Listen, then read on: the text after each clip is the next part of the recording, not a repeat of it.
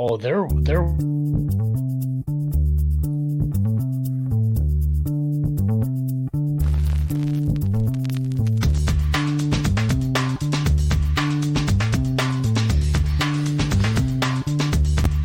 Welcome to the acclaimed podcast, The Deep Dive, featuring your esteemed hosts, Andy Molitor and Drew Dinsick, powered by BetSperts.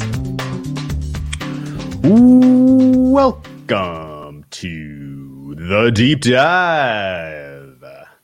Andy, Euro was incredible today. I can't wait to talk some soccer. I'm very, very excited about today's episode. But right off the top here, uh, there's some exciting news. You guys are giving away some cool stuff. Uh, where do I get? How do I get involved? How do I get some of the details? Can you can you, Oh, can yeah. you fill me in here? right off the bat, summer giveaway. Hoodies went out over the. Can't give away hoodies. It's too damn hot.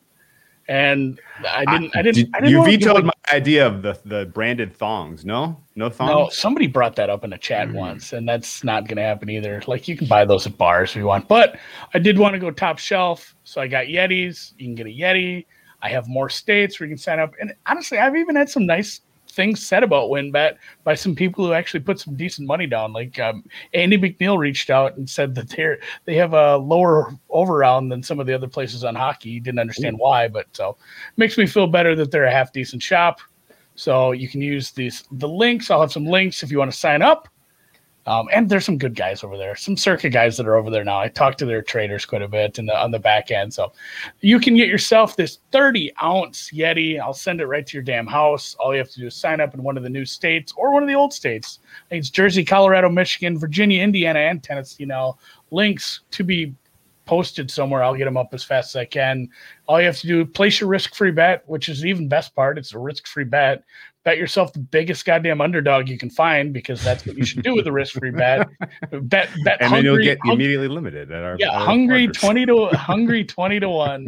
Bet them, and then yeah, send it send a screenshot over. I'll post this on the Twitter as well. Free Yeti. It's the big one too. It's like the Rambler. So Oh, nice. get yourself a Yeti, and uh, How many white it. claws will that fit? Thirty ounces. Thirty. I don't. What's a Not white claw? Like eleven. No, take it. It's like twelve. Somebody wants Um, rompers. I don't know if we can do rompers. Romp hymns, maybe. Uh, okay, well let let's get let's get to the meat of this podcast. All right, um, it is golf right now. Golf, soccer, they are hot. The uh, U.S. Open is a wrap. We are coming up on the fourth major of the year, the Open, uh, in the month of July. We got Olympic golf as well coming up in July. So a lot of fun uh, stuff going on in the world of golf. On top of the fact that the Euros are moving into the business end of the tournament, the knockout stages. So uh, we reached out to a guy that I think is unequivocally uh, a plus EV better, plus EV originator in the golf and the soccer markets to pick his brain on his process, give us a little bit of insight on what it takes to win money and what are some of the hardest markets to beat. Uh, so for the first time ever, welcome to the deep dive, Mr. Logan Matthews. Thank you, sir. That was a uh, quite the introduction. I think you might have oversold me a bit, uh, but I'll see what I can do. We do our best around here. it's like the yeah. We need to un- undersell, over deliver with this, which I, I still think Logan Logan will over deliver. I think you are the current all-time leading winner in the Calcutta pool. That I, as far as I know, I don't think anyone has taken home uh, more winnings out of the um, uh, the uh, the high limit Calcutta pools that I know of. I gotta think. R- Jeff- ROI for sure. Jeff Jeff took a bigger chunk, but he paid a lot for it. Your Yes. ROI is clearly better, and I mean in the long run, money money's nice, but ROI is what we're after, aren't we? That's So, how yeah, I judge myself. So yeah, Yeah, that, that's how we're gonna sell this. But yeah, you know, mm-hmm. you you clearly you essentially with, without revealing how many people were in the group that you bid on to get that, you called Phil Mickelson to win his major at 50 years old, profited Exactly. greatly off it. So no big deal on that. Yeah. Obviously, and yeah, you did okay in the last one too. So yeah, golf pays, baby. mostly just concerned how high I'm going to have to go to outbid you for Louis Oosthuizen at the Open. Uh, guy knocking on the door for his second Oh second uh, major here, but uh, no. Let's talk. Let's get into a little bit of background here for people who don't know. So, um, you're probably most well known on Twitter for getting Kelly in Vegas fired from her ESPN gig. Um, so props to you for that. uh, but no, it's just in general, you kind of tell it like it is on Twitter. I really like, uh, you know, kind of what you have to say about a lot of things in the gambling space. Um, you know, I- guess you've been an advantage player in the soccer markets, in the uh, golf markets for how many years now? And you know, what has sort of been your experience? You know, kind of as a U.S. player, uh, given you know we see legalization spreading across the country. Yeah, so I'd say I really started about three years ago, and then maybe about two got two years ago got super serious, um, and it's been it's been great. My experience in the legal U.S. market, like we might call it, is more so this past year, but that happening and working with groups that are well equipped to attack those spaces has been huge. It's allowed me like a great amount of growth over the past year. You know, getting down at DraftKings and Barstool and, and things like that. Those are those are markets that in the past have been untouchable. So, you know, all right, I can't just I don't have to worry about just beating Bookmaker or Bet Online or Pinnacle. Like it, you know, we've got more options now. So from a revenue stream perspective, that's been the the biggest the biggest help. Right now, as we're speaking, what just because you're uh, better and you're betting a lot of soccer all the time, what's on your side monitor? Sporting Kansas, Sporting KC versus Colorado, or do you or do you got Brazil Colombia? I have the entire MLS slate up oh, I, dude. I couldn't I couldn't try to to just attack one one game. Six matches on the screen. I was gonna say it's a heavy slate. Like what a weird day. Also, yeah, like a bad day to have a heavy slate. Like let's go on you know on Euro final group day for Euros. I guess they did kind of hold them later on. So yeah, good on the MLS for doing maybe one thing half right. I'm probably watching the other one. I, what is uh, explain to me what is the MLS market like in the US? You can get a decent sized bet down at a shop like Barstool or DraftKings. So MLS really went through a change. I would say when I started three years ago or, whatever, it was maybe a quote unquote soft market. Okay. Um, and things really changed last year during COVID because if you guys remember, MLS is back was the first real major US sport. I think maybe the WNBA came back and then like very shortly after or right around the same time frame. Um, and at the time, books were so desperate to get action bookmaker was taking 5k overnight on MLS, which was like uh, out of this world. And honestly, it's never really gone back. And now that's sort of become a standard of bookmaker, um, Pinnacle, both taking 2.5 or five grand, five grand overnight, and then even more as we ramp up to it. So it, it's had a very large growth. And I think it was largely because of the timing of MLS back with COVID. Was that was that the weird like tournament they had right off the yeah. bat or whatever? Yeah, yeah, right. I I actually don't even mind that stuff. Like even even when like the you know the WNBA does something like it, the I think the NBA remember they talked about like the midseason tournament or whatever. Like mm-hmm. whatever, do stuff. I was super happy with last year. Like leagues just kind of going rogue and like we're just gonna do whatever we want because this year doesn't matter. Like yeah. we're just happy we're doing anything. But yeah, I mean it, it was goofy. Like there was you seen like and uh, you know some of these are offshore offshore books, but a lot of their, I mean, how do you classify somebody like Dave Mason, like just a PR guy? You know, mm-hmm. some of some of those guys were like legitimately tweeting about table tennis every day, and it wasn't you know, and it was like tongue in cheek, like, oh my god, you got we got crushed on you know this Ukrainian match. Like they they were kind of tongue in cheek. They wanted that action, like they mm. wanted people betting on anything. Like, hey, you remember what you guys uh, should get in on this? It's fun. You, you, remember what Jay told us from PointsBet? He's you know the guy that's you know head trader for PointsBet in Colorado. Said that table tennis is still their fourth most bet sport. somehow. Once you get that taste, it's it's the heroin of sports betting. Okay. Well, I one more question about the MLS market, or I guess soccer markets in general. Yeah. Um, I am playing low stakes because I'm a degenerate, and I know I really don't have an edge in this. I'm just doing it for fun. Uh, so I really don't have any idea what the like is when you're saying two two and a half five k overnight is that sides only? Sides totals? Like the exotic markets the, how like when do the exotic markets open up? Are they even worth considering or is all that all those derivatives just uh you know low limit nonsense? I would say yeah so i'm talking sides and totals. Um the derivative markets are interesting because it's it, and i'm not as familiar with other sports so i'm kind of speaking arrogantly here, but uh, I would assume that they are basically derived from whatever the side and the totals are. And the soccer market works very much in the same way, but the limits are, at least in these books that we're talking about, they're just slashed. So Um, you know, when you might be able to get five grand on the Sounders to win. If you really like their team total, you might be down to 500 or something like that. However, that's a place where the U.S. market really thrives, is because I assume because they assume U.S. bettors are degenerates and they really just want to get down, so they Yeah. will allow them to bet two grand on Seattle Sounders team total over and stuff like that.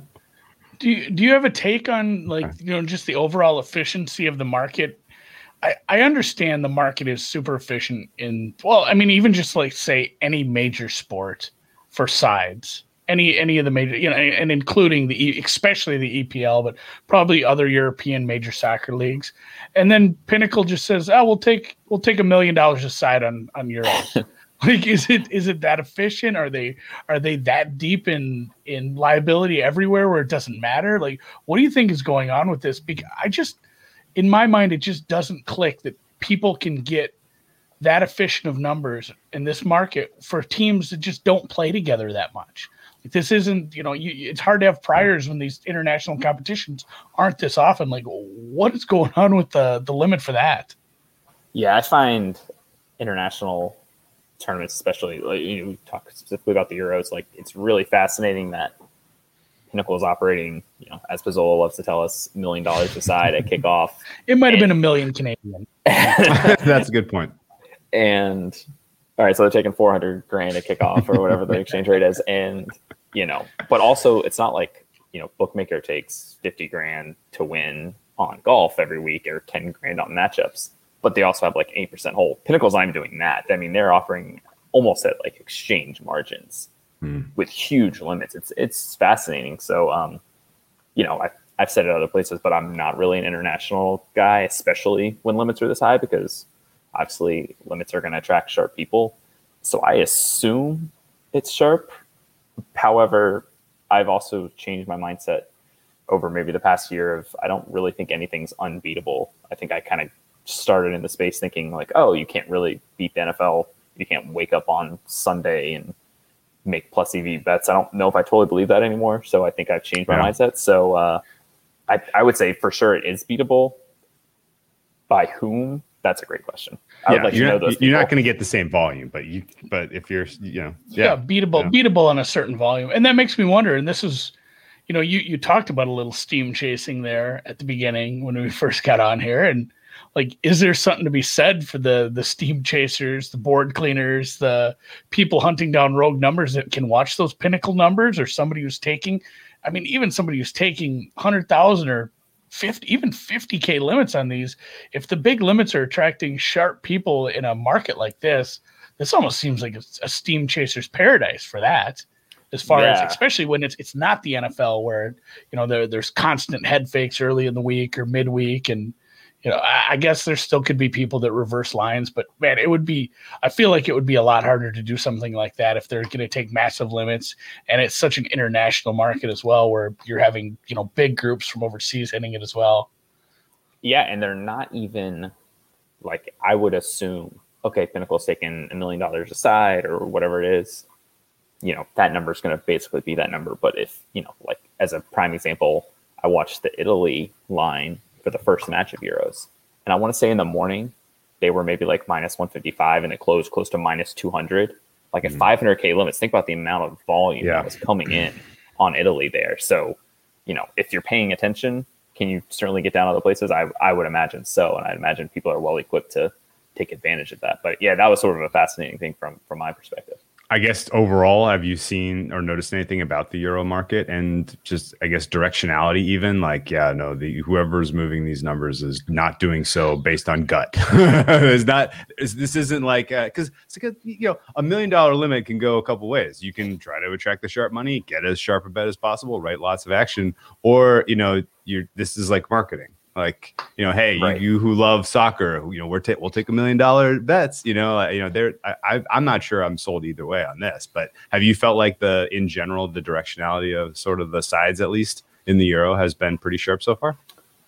Yeah, I know. uh, Well, I know we're going to talk about somebody else getting million dollars down on a side of stuff, but uh, I think I had this conversation with an English friend of mine, and he was like, "Oh, you know, England's always short at these tournaments because there's so much dumb English money." I was like, I need you to understand the grasp of how much dumb English money there would need to be to make Like- like, we're talking the GDP Like five, yeah, five percent of the GDP. Like, uh, what what percentage of the GDP do you have to get down to make to make move money that way? Well, Yeah. and yeah, there's been a missing piece to that equation in my mind for a long time.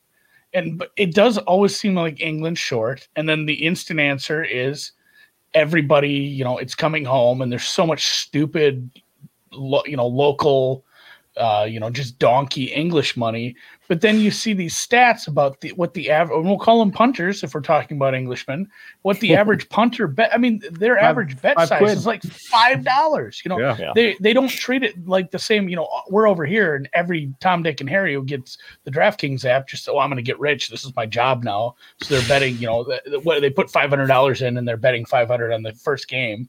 So you know, over there, it's more of a just like, hey, this is a fun way to enjoy it. It's almost just like you know, putting a few bucks in DFS and playing some fun lineups in the Milly Maker. Like they treat it like more of a you know a recreational thing. Like how many five quid bets does it take to make those lines off balance? Right, right. You were talking lot. about every English person, every Yeah, British person there's getting down on that. 56 there's 56 million people in England. If they all play five dollar bet, is that enough money to, to move? Yeah, the now now we're talking about an impact. Um, my counter, and I don't know if this is true, but my hypothesis was maybe it's not that England always short. It's just that maybe, except for basically, I think it was the most recent World Cup where they were semifinalists. Like basically, except for that, they've just always underperformed. So maybe it's not that they're short. Just maybe they just haven't done as well as we might expect Yeah. them to, or as the market might expect them to. It also could be very fine margins too. I mean, like if you're if you're building out your hold, just put it all on England. you know, I mean, like that for sure. Uh, you know, you're gonna write you if you know you're gonna write imbalanced action anyway. Um, yeah, why not? Um, but yeah, your point is fair. I think that they have generally underperformed, at least in the modern time. You know, I think if you go back to the '90s, I think they sucked. Um, but at least in like sort of the mid to late 2000s, um, uh, you know, they've started to have a relatively quality team and underwhelmed in the international stage. Um, so I guess, so then in general, like, I, I guess, have you felt like the results that we've gotten so far in the group stage, you know, if we're seeing sharp money moving these markets, have we gotten fair results overall, in your opinion? Yeah, I would think I'm trying to come up with maybe results that went against the market. I mean, that that that Italy won was a ton of money late, and they dominated Turkey. Um, the, Ru- the oh, Russia movement, like the everybody, everybody liked Russia before the tournament in their first match, and it went the other way. Like I seen yeah, a bunch Belgium of dominated. yeah, I seen a bunch of you know let's sharp or semi sharp people that are like, yeah, this Russian number's good, and then you just watched it get steamed to the bejesus belt the other way, and it was one way traffic in the game. Like it, it is interesting to watch like actual like close. It's lovely to see closing line value matter. Like yes, Yeah. yes, it feels good after like all these. You you get a great number in a tennis match, and your guy just gets trucked. I'll tell you one thing I'm I'm fascinated by, and I, I've noticed this a lot in this the Slack chat is the amount of people who I don't want to say necessarily betting on narrative, but building out the story of how, especially in this final round of games, where like people are playing for specific results, like you know, oh, so and so they have to win. So I, I, I there was one person who was like, I think it, there was a game where someone had to win. If they tied, they both were eliminated. He was like, I'm just going to bet the money line on both sides, and I think that's a good bet. And I was like, well, well first off, just bet odd goals. Like you're going to hit less with juice on that. and secondly, like I, don't- I don't I don't know I don't know if that's really the way that it works out. Like just because two teams want a win doesn't necessarily mean that that's going to happen.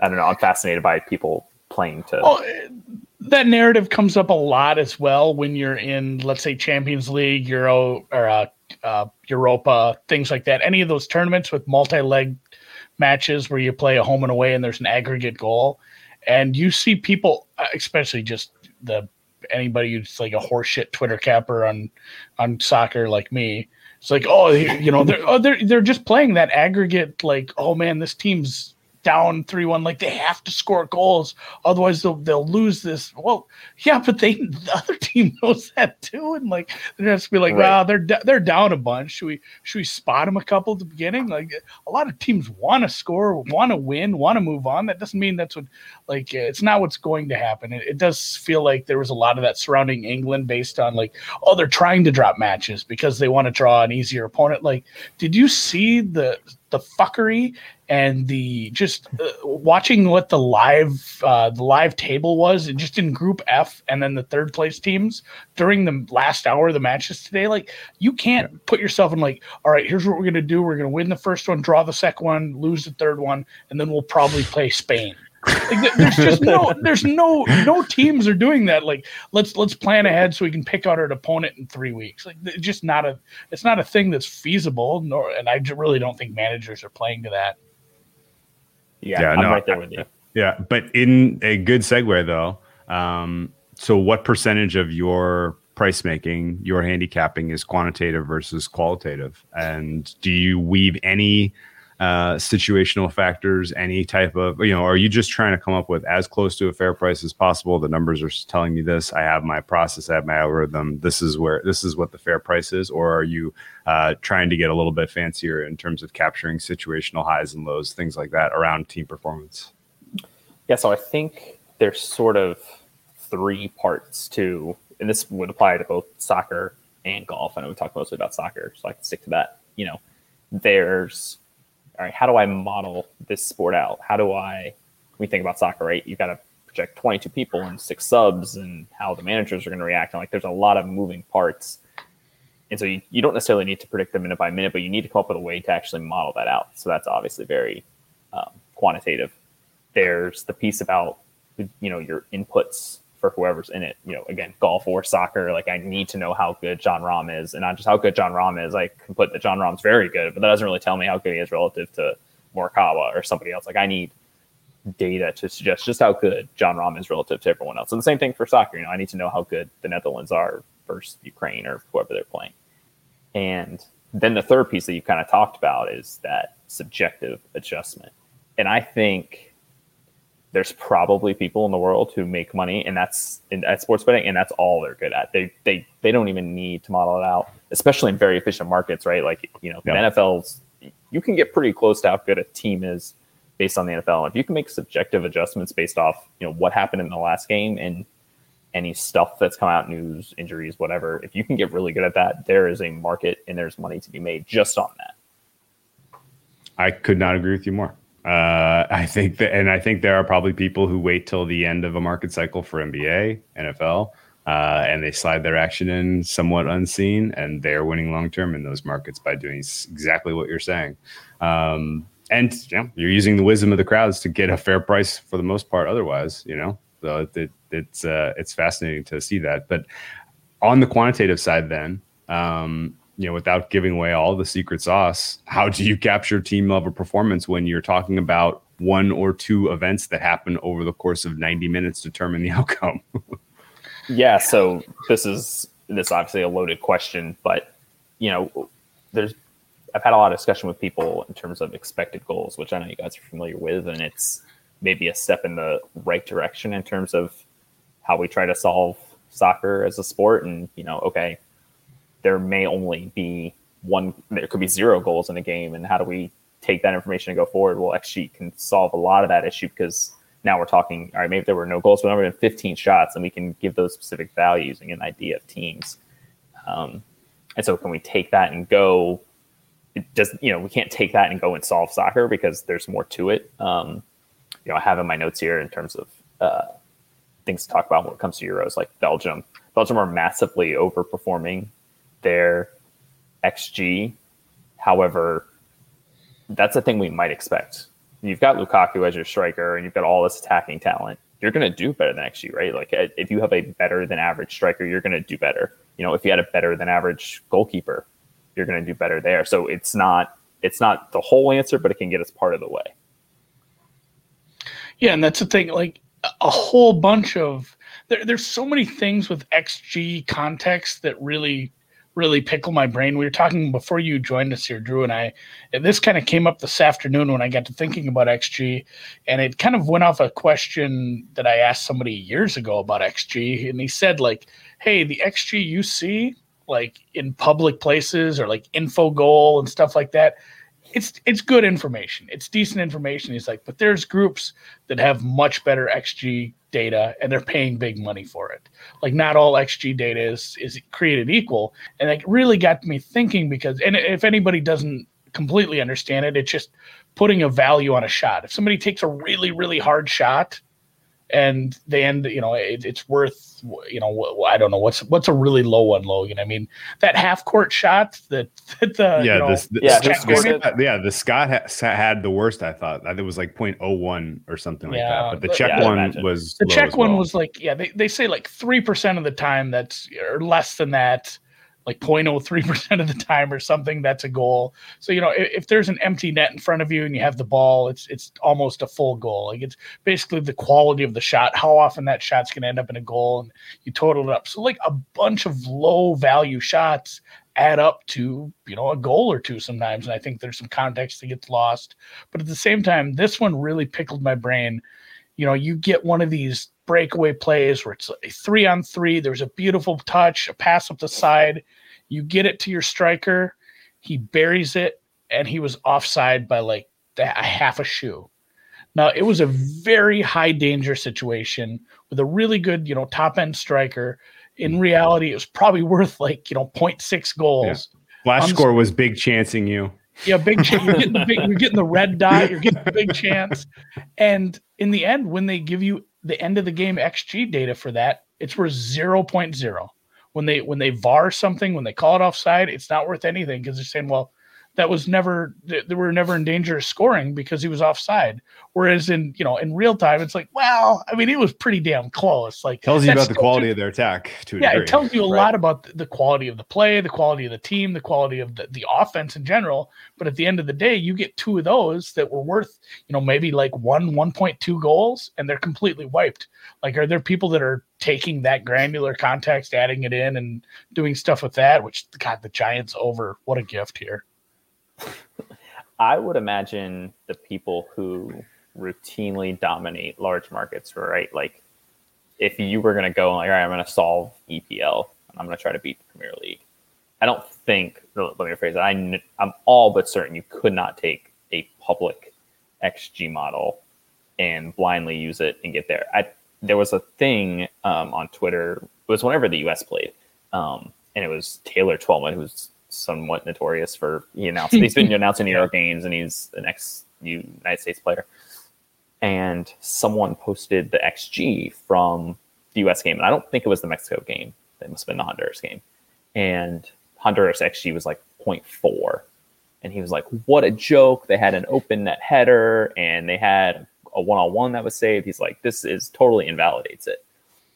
And if we assume that all XG models are the same, then I would probably agree with him. But a really good XG model, so to give some context, there's a shot that comes across, or it's a cross and a header to the back post, and the goalie comes out for the US and he completely misses the ball. And so it's basically a wide open goal, and the guy heads it in, it's cleared off the line. Now, a bad XG model may not account for where that goalie is. So if it assumes the goalie's in position, then that's worth almost nothing, right? It's like a Yeah. terrible angle from Yeah, goalie goalie just catches it and we move on. simple, right? So it's it's worth almost nothing. And so a bad XG model might give that, I don't know, 0.01 or 0.1, right? But if you had a really good XG model and it knew that, okay, the goalkeeper's out of position and now this is an open header, then it might give it a 0.6 or a 0.7. And so I think anybody who on really high stakes are beating those markets, they are, well, they're one, they're probably not using a public model. They very likely are using, you know, private data. They're paying for it. And I would also probably go as far as say they're probably using that and then doing more with it. Like, you know, somebody like StatsBomb, they've, they're giving you stuff and they're doing the best they can. But if I know what I really want to capture, I can probably manipulate good play by play data and get it to look exactly like what I want. Yeah, no, that makes sense. So, what is XG good for? Public XG. What is it good for besides uh, belly aching about a bad beat because Oh, your team yeah, should have won? Scotland's first match. greatest Yeah. Um, I, I, I think it still has value, right? I think if, especially if you have it, the, the, the main issue that exists at the moment for using public XG data to try to bet is the markets where that's available, aka the markets where someone might care about that, are big markets. And so now we're getting to the people we talked about who might have their own private data or are paying for data. So its usefulness immediately goes down. But if you had good XG data for small markets, okay, well now it's a whole different ballgame. Now we're talking about things that I can really use and create an, an edge with. So th- those would be the areas where if you could find that data, that would be super useful. I love this. So I won't go any further into this because I don't want to give away. But we oh we have oh we have a couple big chances in MLS right now. I see I- them. I- I I, put see on them this- coming. I put on the Spanish version of New York Atlanta, and it's it's not as fun because I I have the sound off because we're recording. Dynamo is good. Uh, anything you anything you're sweating that we can sweat along with you while we do the interview? Um, yes, my biggest position tonight is Sporting KC. Ooh, they It's got like a big zero, chance. Zero. They got a big chance though. Yeah, It's fill me in it's if it goes flashing right now, Logan. It's it's, blink, it's blinking right We now. are fla- It's any- blinking right Anybody now. who doesn't did doesn't have flash score to DJ soccer, like I've I've almost crashed. I shouldn't even admit this. I don't look at my phone when I drive. I've almost crashed. I've almost crashed a car thanks to the. It used to be just the flashing red dot.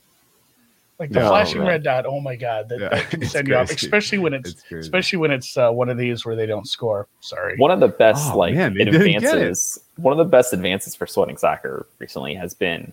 I know some people don't like it, but I'm a huge fan of it. Is all these leagues have moved to the paid streaming services. Like ESPN Plus has ten leagues, and so that's Yeah. just been huge. I can remember Yeah. not when I was betting, but when I just wanted to watch. Like I always use the example, like trying to watch Jozy Altidore like ten years ago. He was Yeah. playing in the Netherlands, like a huge league that I should have been easy to watch, and I'm like on websites that are trying to steal my computer information. And it's like I'm just trying to click through the stuff. Like um, I don't know if it's First Row Sports still some- around. I remember you watching I don't First know. Row Sports. Batman streams was always Batman one. streams is pretty Batman rough. streams We used to. rough. There's a lot of. It's the same Sporting thing with KC. tennis. Sporting Casey KC. scored. Hey. Casey Um, scored. Yeah, no, the Batman. Yeah, the tennis was like that back in the day too. Because when I was getting first going modeling tennis, I needed to put eyes on it a lot. And in fact, a lot of what I saw watching, and then kind of thinking back about my process of coming up with my numbers, really changed my pro. You know, my process was iterative, big time Mhm. early on. Do you still see things in soccer, um, or and or, or golf that make you kind of think twice about sort of the the fundamental uh, underpinnings of your quantitative approach? Yeah, I think that's a, that's a that's a good point and good question. I think some I can even give some maybe some more recent examples in golf. Like I was watching something last year, some like random event. I don't even remember what I had it on, and somebody had a hole in one. I was like, wow. I don't remember if I was for him or against him or whatever. I was, you know, I was like, oh, okay. I remember thinking like, man, that's to have like such a huge impact on their shots gained approach. Like having a hole in one, right? So I don't know what the average is, especially if it's a hard par three, right? Maybe it's a two stroke gain shot. I mean, you're talking significant, significant data. Yeah. And it's like, wait, Well, yeah, there's par threes that you know they average like three point two. Right. But you you could have a massive swing on one hole. and what what triggered this thought to me was the shot wasn't particularly good. Like if I remember correctly, it bounced like five yards or five feet short of the hole, hit the flagstick, and dropped straight down. You know that shot I'm talking about. And I'm oh, thinking, Oh, yeah. man, this thing is headed for off the green, and it's you know it's going to fly past. And this is this is a bad shot, but if you don't know how to properly adjust that data, you might just take it. You know, if you get it raw, it's going to be like, oh, gain two shots on their approach, or two and a half, or one and a half, and it's like sometimes it's it's useful to visualize that stuff and mm-hmm. actually see it and think about how that's going to affect your data later on. And same thing with with XG. Like if you go back, as someone has said this to me before, and it always kind of stuck with me. Like if you watch a game and then you go back and that XG doesn't match what you saw, it's probably the XG and probably not your eyes. Like something probably happened on there. That's a fair point. So I, I really should- like the example of the goalie, like being yeah, out of position. that was good. Like, yeah, like that that does feel like one where if they're just using like you know I, I don't know if some of these are even using video data if they're using i mean is there like player tracking data like we have in nfl you know some of the advanced stat stuff where you, you have the players sure. running around in little dots like sports there- info solutions. I'm sure. Yeah, Yeah. I feel if you have that in in soccer and they're not taking into the account like a goalie falling down or just like or or getting tangled up with a def- you see that they get tangled up with a defender and it's like oh man like Yeah, Well, even they- knowing they where they are as a a dot fuck-up. isn't. Yeah, even knowing where they are as a dot isn't going to totally help you. You almost need charting, you know, to a degree Yeah. because if the guy's laying on the ground on his face versus you know he's got his face, you know, he's facing the the you know, the uh, you know the ball and the striker, you're going to get a different outcome. Um, so you're telling me we need an army of uh, people charting every golf shot so that we can get a strokes gained luck box statistic and uh, and take take that out of the strokes gains approach so we know who's actually good on approach. Okay, I see. I've always I've, I've I've always had this goal, and I'm sure you guys are the same. Like a season ends, you're like, oh, I'm gonna take a little break, and then you get all these goals of like things you want to accomplish before the next year starts, and like one of them's like, I can probably do better than shots gained. Like I can I can just rebuild this and come up with a new fashion, a new approach to this, and it's yet to happen, but it's still on my list of, of things to accomplish. So uh, Yeah, so then how often do you? data. Yeah. How- how often do you go and update your you know your quantitative approach? I try to examine it every off season. And normally what I end up doing is I have an idea of how to make it better and I'll go and I'll test it and like building it out. Like I get ahead of myself. I'm like, all right, I'm gonna go ahead and build this into the model and get it ready. And then I back test it and then it's not useful. Or, you know, I look at it and I'll do an out of time sample and it's like, oh, this looks great. And then I'll test it against, you know, I'll build it into the model and I start going, I'm like, oh, this is not accomplishing what I need to. So a ton of it is trial and error and trying things and seeing if it makes it better. And sometimes it does, sometimes it doesn't. and So yeah, go ahead. Go ahead. Andy. I mean, let, let's stay, let's stay on golf. And anybody who is listening that hope to hear some stuff about the the Euro bracket, bra- you know, the knockouts, we'll we'll pro, we'll end the show with that. We'll get that. We'll have some graphics up here. But let's kind of pivoting over to golf and like the context you were talking about in soccer really made me think about some of those things. You know, especially your hole in one example. It's the same thing with you know you have strokes gained around the green. You find some guys like, oh man, he's really he must be really chipping it well. Like he gained, you know, all these strokes around, and then you go if you went back and looked at shot by shot data, it's like, well, you, you have two or three lucky hole outs from like a collection area or a you know a sand trap. Like it's you know one of those bunkers that's guarding the greens. It's like, well, you know, around the green is going to be super skewed, and then. I, I just think there's so much context that gets missed with some of that. And same thing with uh, pro- if anybody's familiar with proximity, I don't know, maybe Logan can explain proximity better, but basically, like it, has to do with like how how close you are to the hole, and I mean proximity is from any area is a circle. Like if you if you're looking at anything that's within 20 feet of the pin is a 20 foot, you know, uh, radius around the pin, and sometimes that's in the water. Or you know, like you can say like it could be it can be a really small green or a really weird pin position and be like, you know, you really want to look at proximity when like that circle you draw around the pin on some of these holes is in a in a water or, or in you know in a deep rough. Like some of that proximity stuff just it doesn't make any sense to me realistically using that and you see that stuff pounded over and over and I, I mean the context for golf is mind mind pickling every week for me because you know just and just the you know trying to wash some of the data based on the quality of the fields and things like that some of this really hurts my brain so i mean lo- how do you how do you fight through some of that stuff outside of just like the, the hole in one examples like edge case but i mean there's a lot in the middle of that too with context for sure. Like, um, yeah, a ton of great points. I think XG and shots gained are, you know, they're different sports, but they kind of go along the same thing. Like, all right, this is a great starting point for how we can, you know, quantitate this data that we have and how good a golfer is or how many shots they should score and blah, blah, blah. But there's always going to be better ways to do it. And I think going back to how we talk about, like, oh, you know, how do you model out a sport? You model it out and then you get the team inputs, but then there's always these subjective adjustments. And, you know, I think it can, it can be both on, you know, like, oh, shots gained isn't as good as it could be. It could definitely be better. And there's things we can do to improve it. But then there's just also stuff that a market is going to catch that I can't catch, you know, quantitatively. It, I can give you an example that was in the golf Slack chat, which I know you guys are both big members of. Uh, earlier this year, I cannot remember the event. It was some one in the California swing, and I was unbelievably short on the market compared to Molinari, and I couldn't figure out why. And someone in the Slack chat was like, "Oh, it, he was coming off at the, the event like he shot a 77, 76 or something like that in his last event. And so like course history, course fit just doesn't look good for him. But someone in the Slack chat was like, "Oh, after the last event, he moved there to this course and it became his home course." And so he plays, you know, whatever, and he can shoot a 65 in the sleep and blah blah blah. You know, this is totally subjective. It, it may have not even been true. Luckily, I was able to verify it with some news stories, so it was actually good data. And so that's an area where it's like there is no model in the world that you can like put in like oh, I have a checkbox here for you know Molinari moved here during the off season. Like this doesn't exist, but the market's really good at capturing those things, and so if you adjust and respect the market, that's a good thing you can you can figure out. That's I mean that's a really good point for literally any sport, any modeling, any market, any bet. If you have something that you're so wildly off market with, if you're doing some modeling, start asking some goddamn questions because right. I mean the, the other option is to bet you know three times your bankroll full Kelly eh, which is you know seems like the, the bad option in this case. But right. yeah, like try to figure out why you are so incredibly off market with something.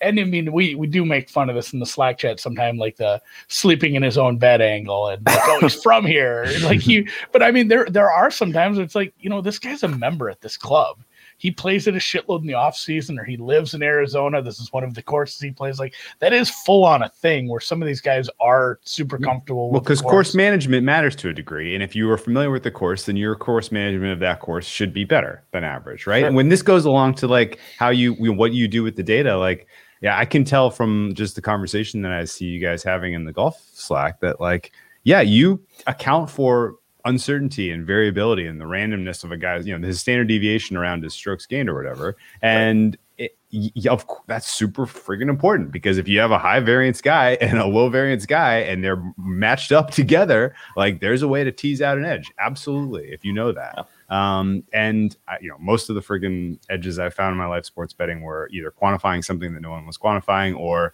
looking specifically at trying to dial in on uncertainty. And guess what? If you just take all of the data and you throw it in a pot and you say, "What's my uncertainty?" and everybody's equal and it's all uncertain, and you're like, "Ah, well, it's all random. There's no way to sort any of this out." But if you can dial down on some of the uh, context questions, if you can sort out why some guys perform well on certain, you know, certain certain scenarios, uh, then you can absolutely uh, you know give yourself numbers that um, you know reflect reality a little bit more appropriately. And uh, you know, a ton of that is just well, where's where ought my median be for that data that I have, and then you know what is the uh, what is the uncertainty.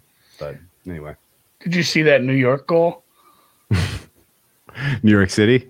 Yeah, this is why I don't watch MLS. just, this is just bad. Like it was worse. It was almost as bad. Well, the Russian, the Russian one where he passed, he back passed to the other team. That was pretty rough. But well, yeah, this wasn't got, that far off. Um, I got one no, last I, question about golf, and then let's let's pivot. The so the golf market is kind of unique, at least, and it's funny. Like we're cats and raccoons here. I'm playing NBA and NFL. I don't really look at uh, soccer. I don't really look at golf, and so our experiences, I'm sure, are super different.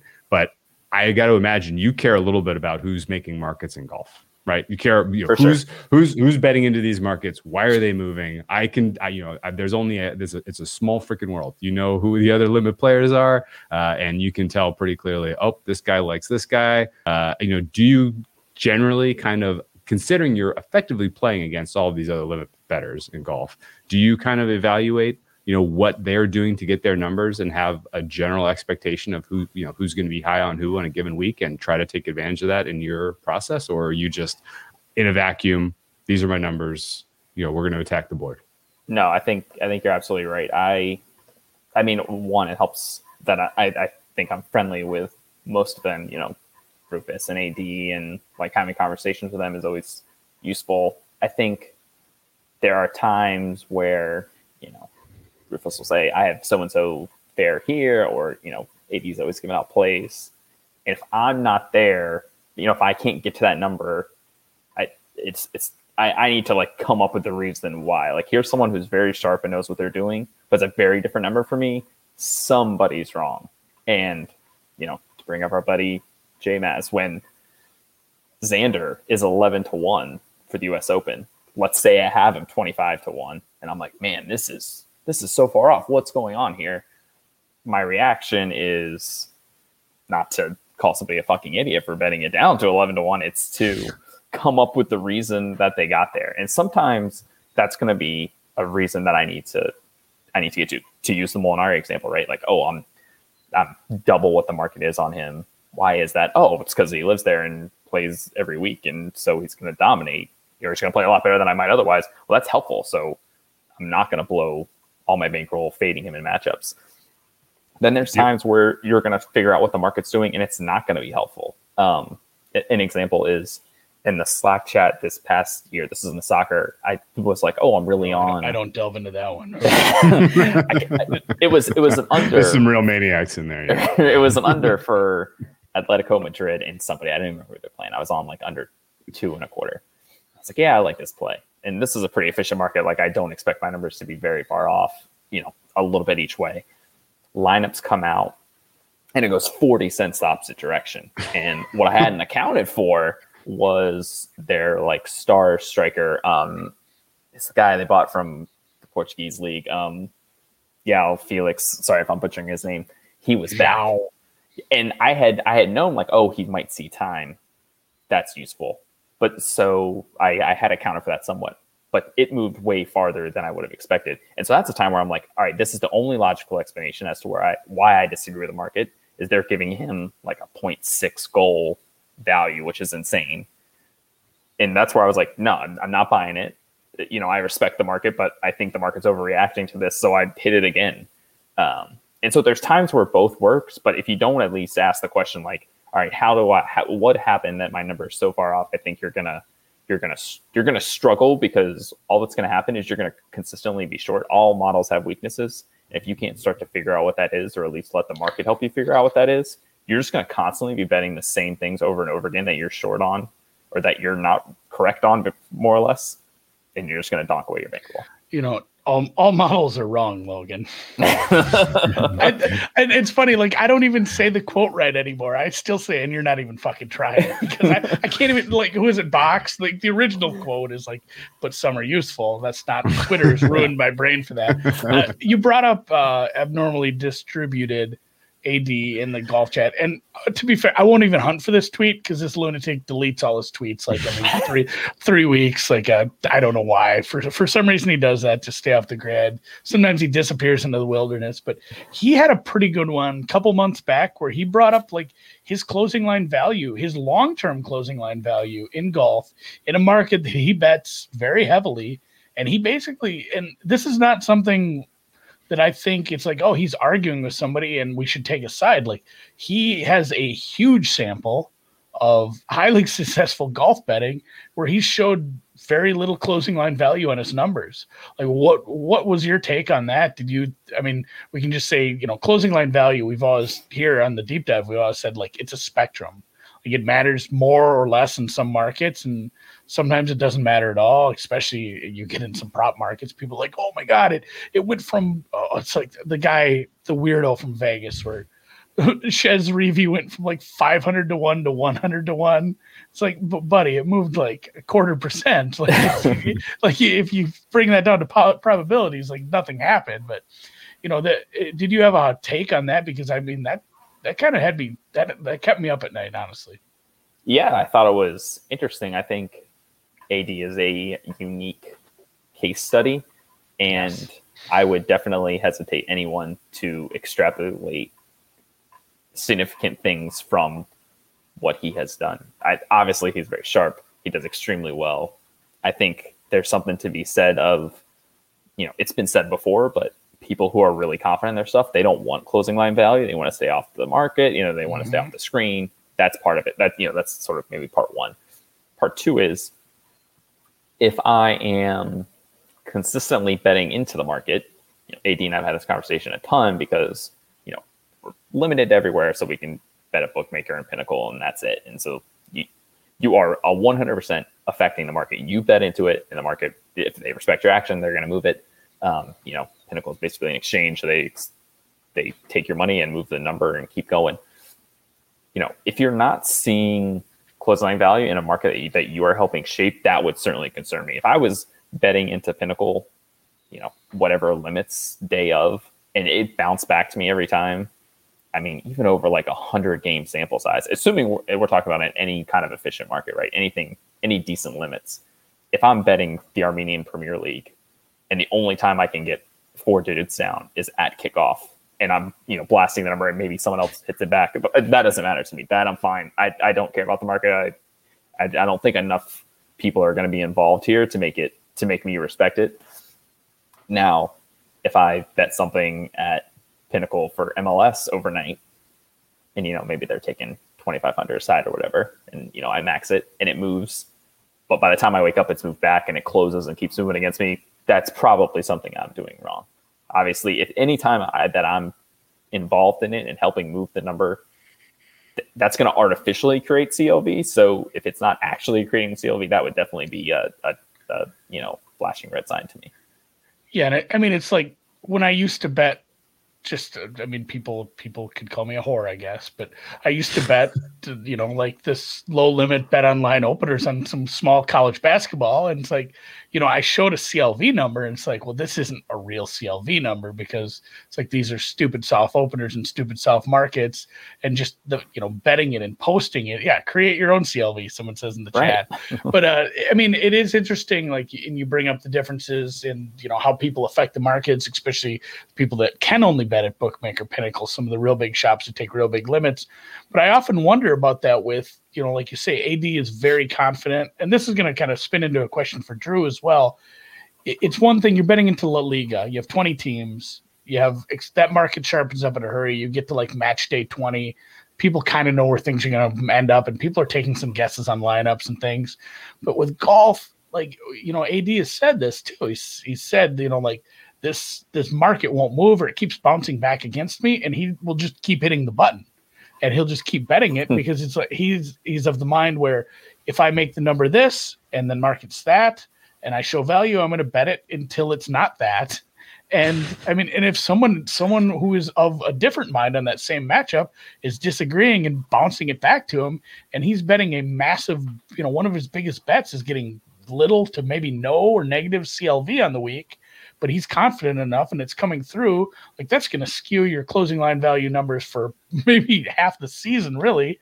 And at, at the same point it's it's two golfers out of 150 it's not Right. two teams that we're seeing we're seeing these teams play 90 minutes at a time. You're seeing different golfers on different courses matched up against different people every week like that stuff isn't just going to automatically sharpen up the next week based on how they play four or maybe even two rounds that week so I think golf and and Drew, I want to hear about your tennis. Like, I feel like I see a lot of people that just they have tennis go completely against them, and it's like, well, it was still the right side. There was just somebody somewhere that didn't like it, and I, I guess that's. I mean, do you track your long term closing line value on tennis anymore? Uh, not for not for slams. slams are a different Well, that's the great Yeah. example of slams. Um, like the, the those markets are all over. they're all over the place. Yeah, that there's. I guess here's my general thought. If the community at large who's betting limit into any market is doing it generally the same way, let's say strokes gained approach for golf, for instance. Let's say you know eight, in, nine out of the ten guys are all using the same general framework.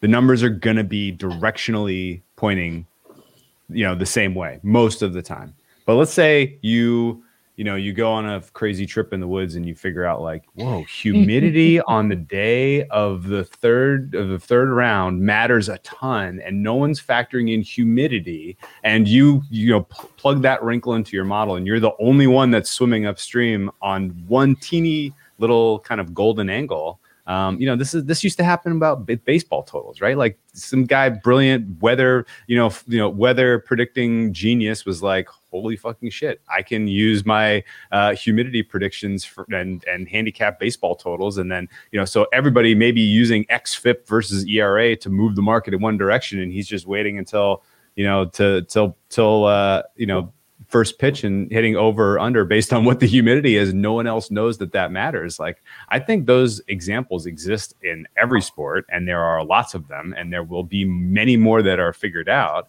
And if you're the only person that's kind of doing it a little bit differentiated, then you're not always going to get closing line value. Yeah. And I don't think you want it all, all the time Yeah. because the minute you start getting it, then you realize that, oh, I've just convinced the all of the other fish to swim with me. And now it's a race to the bottom in terms of who can get down the fastest. And the next thing you know, people are talking about it on a podcast, and then everyone knows.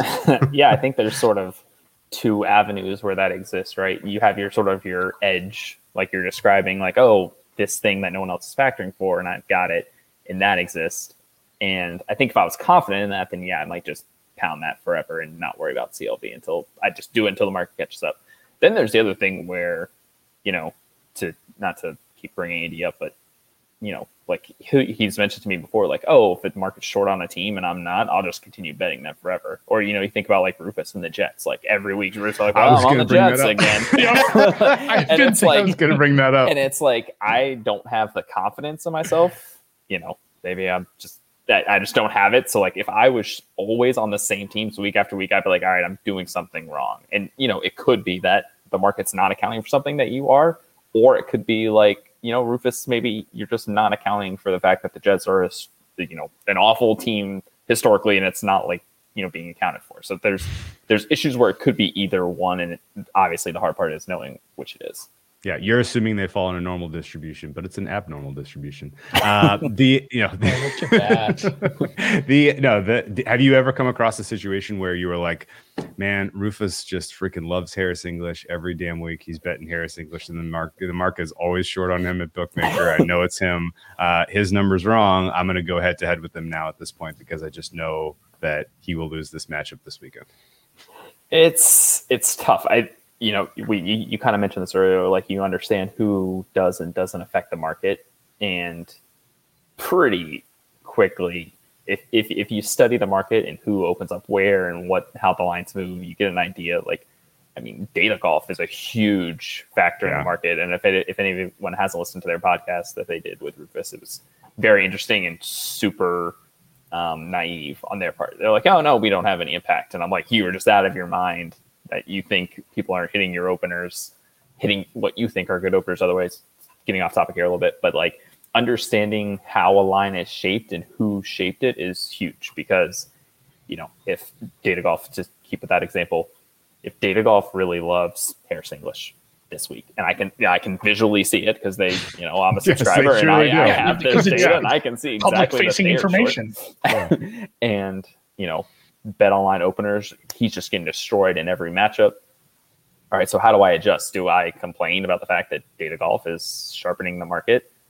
No, I either one, I act before them, you know, in with technology or in other outs and I try to get in front of their movement, or if I'm against them, like let's say I hate Harris English, all I'm gonna do is let the the you know DG guys move the number to where I want it to be, and then I'm gonna hit it, and then they're just gonna keep popping it back to me, right? They trust data golf, and they're gonna keep it going, and it's the same thing. You know, you can plug any person in there for data golf if Sure. Rufus loves, and you know Rufus love affair with Jon Rahm is well documented, and so.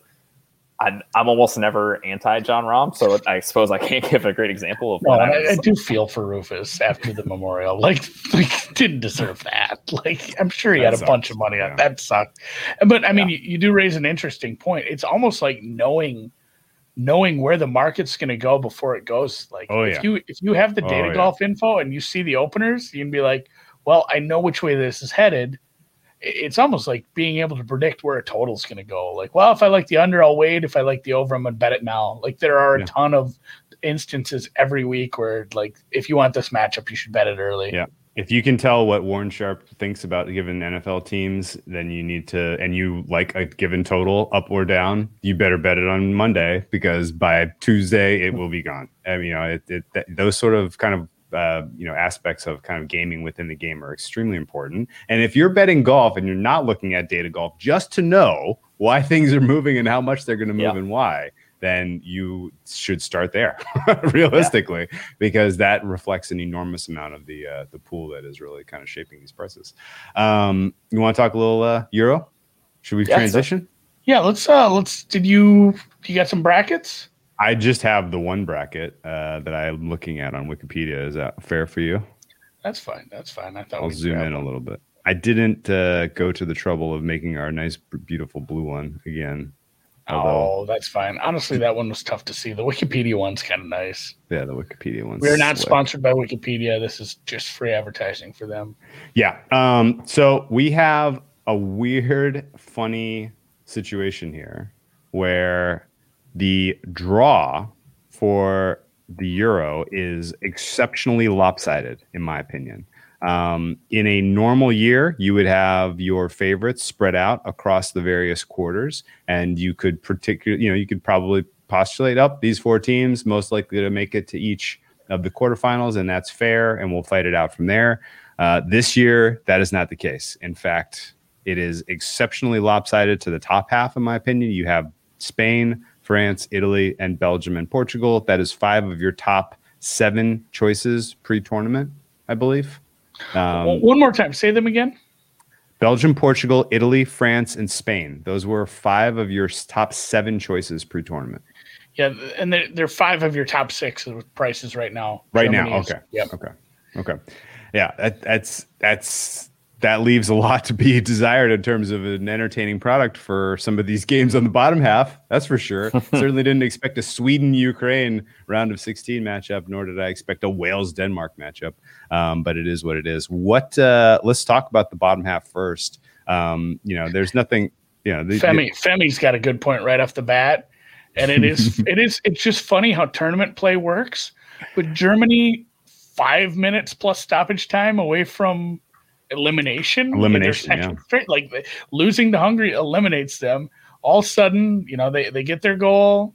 They tie. They tie. It wasn't five minutes. So when was that? The late goal was it sixty-seven? Yeah. So no, the it was a little later. It was a little later. Uh, so yeah, 67, 67, they got their goal. 68, they gave up. they gave up. The, oh yeah, no, goal. the other one was. Yeah, yeah, right. It was bang, bang, bang. They were right back, back to back. Bang, bang. Yeah, that was um, that was that was weird for that one. But yeah, essentially, like a team like Germany, who is that close to elimination, all of a sudden it's like, man, you you could be in the final. Like if you if you play like we saw you play in the second game, and they don't f around, like beat England. It's kind of opening up. All the other top teams are at the top, and I think that's probably driving where Germany's prices right now. Yeah, that's fair. And I guess uh, I'll ask uh, Logan a couple questions here because you have a huge, pro- I guess I, I, think of it as a problem, or at least you know not a problem like you know, but but a challenge. Uh, how do you rationalize the likes of a Germany who got here by playing a very tough three sides? Compared to a team like Wales who backed their way into here. I mean, you know, what do you do with the results that you have and the potential imbalance? Yeah, ne- Netherlands three matches were very easy. Germany's three matches were very very tough. And you can break down all the XG data you want. It'll tell you Netherlands is great, and it'll tell you Germany was lucky to get here. Um, but I, I just I don't know really how to kind of normalize the cha- the the you know strength of opponent that was just in the tiny three match sample that we have to this point, which uh, you know is I, I think a common problem with uh, soccer handicapping. Yeah, I think that's a really good point. If you just dump in XG data, you know it's going to be like, okay, well, you should probably bet Netherlands against the Czechs, and you know, I I would guess Denmark had a, a very good XG too because you know, like they had 20 shots to five yeah. against Belgium or something crazy like that. Um, the very first thing that you'd want to do is adjust for opponent. And that can be really difficult when you have a small sample size. So, you know, we've talked, someone asked this question recently like, oh, is it useful to you to model out a sport or to model out a league rather if you have small amount of data points, which rather have a lot of data points? Well, like, obviously, I'd like to have a lot of data points, but if I have a lot of data points, and so does everybody else. So sure. Mm-hmm. I've always found that I have a bigger edge the less data points I have because then it's going to be more reliant on you know my priors and how I'm adjusting for opponent and how if you know how adjusting for how the game actually went. Um, so all those kind of things are just going to be they're just going to be hugely important. So you know you cannot judge the Dutch strictly on the three games they had, just like you can't do it with Czech or Wales or Denmark or whoever. Well, and, and Denmark too. You, you kind of wonder about like how much how much of that data from the first game do you want to take in, into account at all? Like a game that was yeah, interrupted like that, and then point. the second the second half was played. Like who knows? Like that that's completely unquantifiable. But like how how much were that was that team in that game at that point after what had happened? Like eh, that's that's a game where the stats from that seem like fucking garbage to me. That's like the Kendall Hinton game. Another huge question though, how do you also account for home field advantage? Yep. Uh, obviously, Denmark played their asses off with that home crowd supporting them in matches two and three. Uh, similarly, you know, Germany played all three of their matches at home. Spain played all three of their matches at home. Netherlands went on the road and got it done for three matches. Um, you know, I guess are these factors that uh, you know are worth accounting for if you're going to run some sort of uh, quantitative model for these uh, round of 16 head-to-heads? My, my guess is the people who made a bunch of money or will make a bunch of money on Euro outrights, you know, other than just luck boxing into picking the right team, are people who, because of the very unique scenarios that existed, you know, especially with like who plays where, you know, England's game could have been like six different places based off not just where they finished, but also where other teams finished, like the third place teams and what four third place teams went. It was all presented different scenarios, different paths. To you, you know, you're looking at it right, like, oh, England could get two home games on a path to then playing a home game for the final, or they could have no home games until the semis and then they get the final, right? So like the the difference in hosting the six, round 16 game versus being in Copenhagen or something is just it's huge, like you mentioned. So I would guess the people who made a lot of money did it because they correctly modeled out the different scenarios that would exist, how often it falls here, how often it falls here, and to correctly uh, uh, account a bit for for the different scenarios and especially stuff like home field and rest too. Rest is a big one. You know, games range from the 26th to the 29th. Dan pointed out I blew it on Netherlands. They did host Group yep. C. I thought they so the only host, the only country, the only countries that won groups but didn't host were Belgium, Sweden, and France. Is that right? Yep. England hosted, they won. Italy hosted, Italy, they won. Italy, Netherlands hosted, they won. Uh, and uh, yeah, okay, all right, okay. Um, so it was three and three. Interesting. Uh, I guess Andy, what was your take really on Germany getting here? Yeah, and real quick, a question: How much cooler is it at the stadiums that actually allow fans? Like my hot take here is they should scrap all this Wembley bullshit. Have every single game at Budapest from here on out. Like those awesome. those people fuck. Like they yeah, know how to awesome. party. Like yeah. Budapest was awesome looking. So, um, I, w- I was too concentrated. What do you ask about Germany? I, I guess what are your what is your general expectation of them at, from this point forward? You watched a lot of their matches. You have a have feel a, for Germany. They have really good players. They have a coach. I'm not. It's almost like a weird lame duck coach situation. Like if they won four nothing in Wembley, wouldn't surprise me. They have a good team, and England has shown some some weirdness with the just the lineups and the game plans. But they've also like look what they did today. Like they can they can be beat. It, it's a weird team. It's probably I was just about to say it's not a match I'm going to bet but I've pigeonholed myself into betting all the matches. So I will be betting that one, but it will be very hesitantly.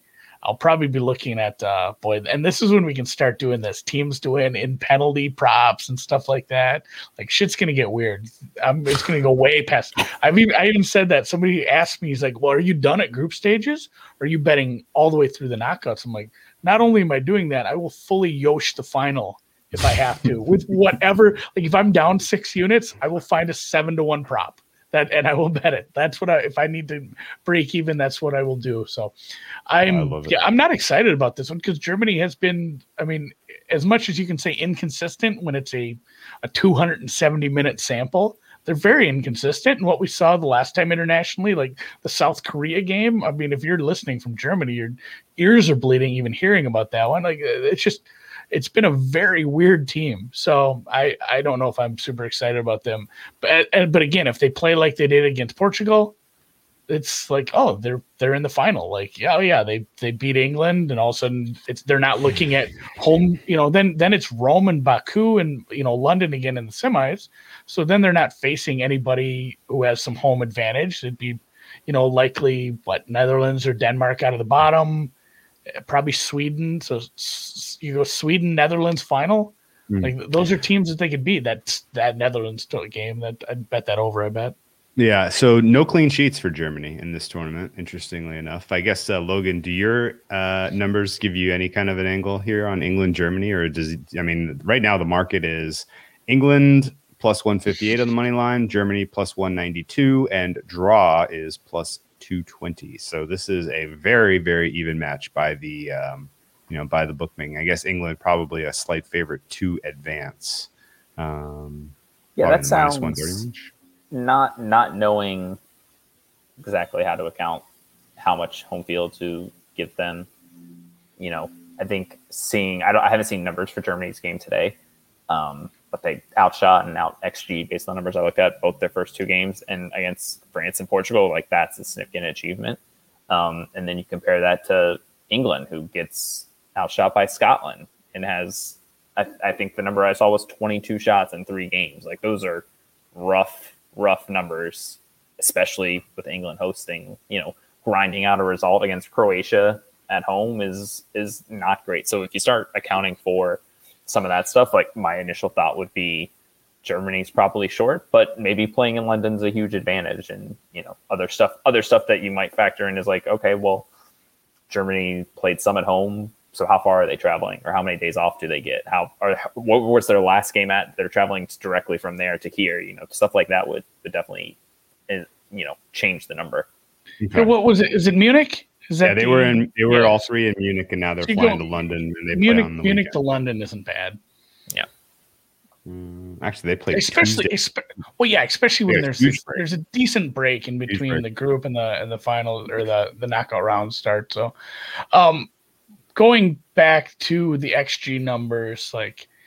Uh, who was it? Uh, we should give him some shine because he put a nice chart together. Alex Moretto over at the score. He shared those not only XG, but um, it was XG differential for every team.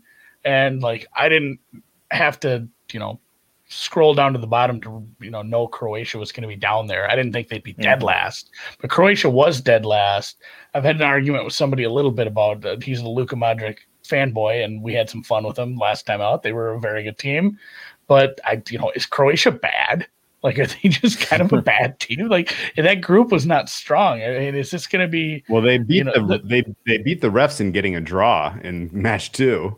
Yeah, and and and what we saw, like, and you know, I'm super donkey in soccer betting. I'm betting with my heart, gut, and narratives. Like I said, hey, Spain is. I essentially bet Spain over because they were due. I'm like, their XG is high, and they've scored like one goal. Like they're gonna explode today. So I'm the absolute just donkey wreck better. Darren Rovell getting one right with the five goal output today, but like they looked like they could finish. Maybe they don't start a certain someone. They don't let a certain someone take penalty kicks anymore, and like this could just be an ass whooping. Like if Spain's gonna play like that, Yeah, Yeah, I'm with the- you, man. The the um chances that Spain has, and you know, talk more about how XG kind of affects everything. It's, it's, you know, Spain's XG is going to look amazing, but do they keep trotting out Morata? And you know, he's putting away one every 15 chances. Uh, That's certainly noteworthy. Uh, Yeah, I, off the top of my head, I don't even know who their backup strikers would be. Well, I know the one guy came in and scored in like Torres. his first Torres. start. Yeah, Torres. Yeah. twice in like ten minutes. Uh, one was an own goal, but I mean he was all over the place. He Yeah. scored like thirty seconds after he came Yeah. in. So hopefully, maybe maybe the coach, uh, the old manager, sees something and does something about it. Maybe Morata's just a super sub, and it, it's a tough goal because it's Spain probably, and then France or Spain wins and then they get France right away. But I'm hopefully I, I do want Croatia to lose just because I've been arguing that they're Well, shitty since team. Andy, since you're the narrative guy, how much do you hang the uh, Spanish team getting the vax on some of their lackluster performances in game match one and two? yeah, but it sounds like they're getting like the second shot somewhere in here too. Oh, are they? Oh. Yeah, you have to get your second shot I 21 thought they had later. gotten their second shot. In the, I don't know. Like it's back and forth. Dan, producer Dan, needs to help me He out here maybe. because okay. he we'd talked about it, but there's I, I thought there was a chance like Spain was going to get the second shot somewhere in the knockouts, which Jesus. all of this sounds like just I mean, not that the vaccine is a horrible idea. Go get your vaccine, Of course. but yeah. like, getting it during the Logistic middle of, uh, failure. My God. yeah. not great, Uh, Bob. Spain is minus 300 to advance against Croatia. So, really, we should be asking ourselves could Sporting KC beat Croatia? They're up 2 0, looking good. Um, do you, I guess, I'm, I'm torn on France. Obviously, I have some France outrights, I have some France um, liability here. I like their path in general. I like them to beat a Spanish team. I like the, you know, I like them to beat a Swiss team, uh, who I think is wildly overrated and who has traveled across the globe now, to forward and backward across the many time zones um, and don't get as much rest. Um, but in the back of my head, there's something about this French team that's not quite right. They, oh Jesus Christ, who Well, played that would this? put him on like the, the second of Who July, or something that? like. Oh my God. right before. oh my god! I, I'm with and re- real quick on the on the top. You know, Drew brought this up off the off the get go. Like it is loaded up top, a lot of good teams up top. But the thing is, you don't have to play them all. That's Like, true. You, you, you still play the same amount of matches. So like France, it is tough, tough cookies if- you bet them as a favorite, and you know got like plus four fifty. I think their numbers like plus four.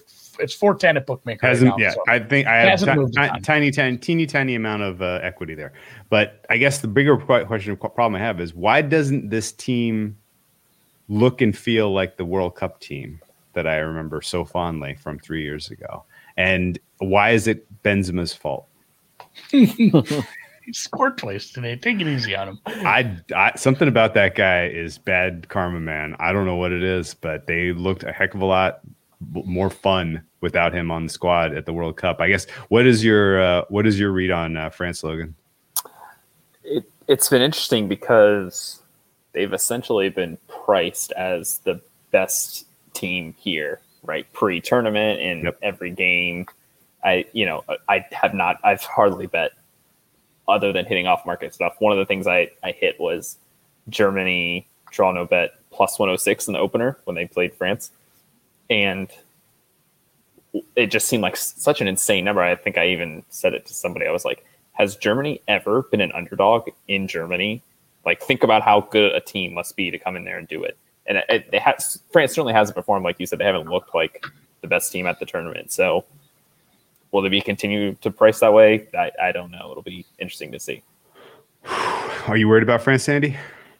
I'm never worried about anything because it's never done me any good. we have this conversation all the time. Worrying, worrying silly, but no, I mean, no, no, no. uh, But I mean, the- like, the do winner- you think the they're do you of think they're overpriced by the market? Is really what I'm asking. Uh, It's probably a fair price right now. Like they have a couple of very dangerous players. Like they're a very good team. Maybe we just haven't seen the best of them yet.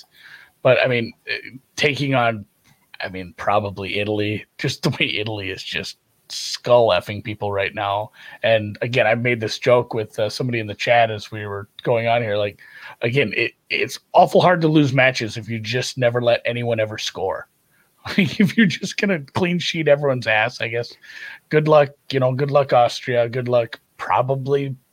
God, that might Port- Portugal, Belgium, probably my favorite match in this first round. Honestly, Portugal. I'm excited are- about that one. Portugal are frauds. They are. I know, but I think frauds. Belgium is a little so bit weak. to it sometimes. They are so weak down that one side, and Belgium is going to pick them apart. Belgium through to the quarterfinals, I think, relatively comfortably. I will have a decent position on that. And I think Belgium is sneaky better than Italy. I think Italy benefited from playing three matches in Rome, from playing a weak Group A, uh, from playing a Group A that was traveling back and forth between Rome and Baku, Azerbaijan. Uh, and in general, a bunch of guys who were trying to show up and show out in order to get transfer contracts. And mission accomplished, Italy. You did great. Um, but I think the market is wildly overrating this team, and I'm prepared to lose a bunch of money on that in round two if they beat Belgium, because I think you're going to get a decent dog price on Belgium in that matchup. Just looking at the outright market, it's it's the pick 'em right now is plus one thirteen for Portugal, and that's the match. That's not the advancement. What about Portugal? What what about what about Belgium? I'm looking. I'm already in the future. What about? Belgium? Oh no, this is team to advance. Portugal's plus one thirteen to advance. Yeah, no, I think Belgium is a fair bet to advance. I think Belgium will be a good bet as an underdog to uh, to advance against Italy in the quarterfinals. Oh sure, yeah, that uh, that price will be probably bigger than plus one thirteen. And uh, part of this is Belgium again. They did it on the road. Three win- three wins on the road. The middle one, the toughest of all, against a hostile Copenhagen Danish crowd who was uh, just violently supporting their um, you know their their side. That that was an that was an incredible environment, and the fact that they came out at halftime, insert KDB, and just exploded for two goals and get the win in that scenario was extremely impressive to me. More impressive than Italy uh, beating the snot out of a of a of a tired Swiss team, uh, a terrible Turkish team, uh, and then just uh, you know taking care of business against Wales, who got a red card by the way.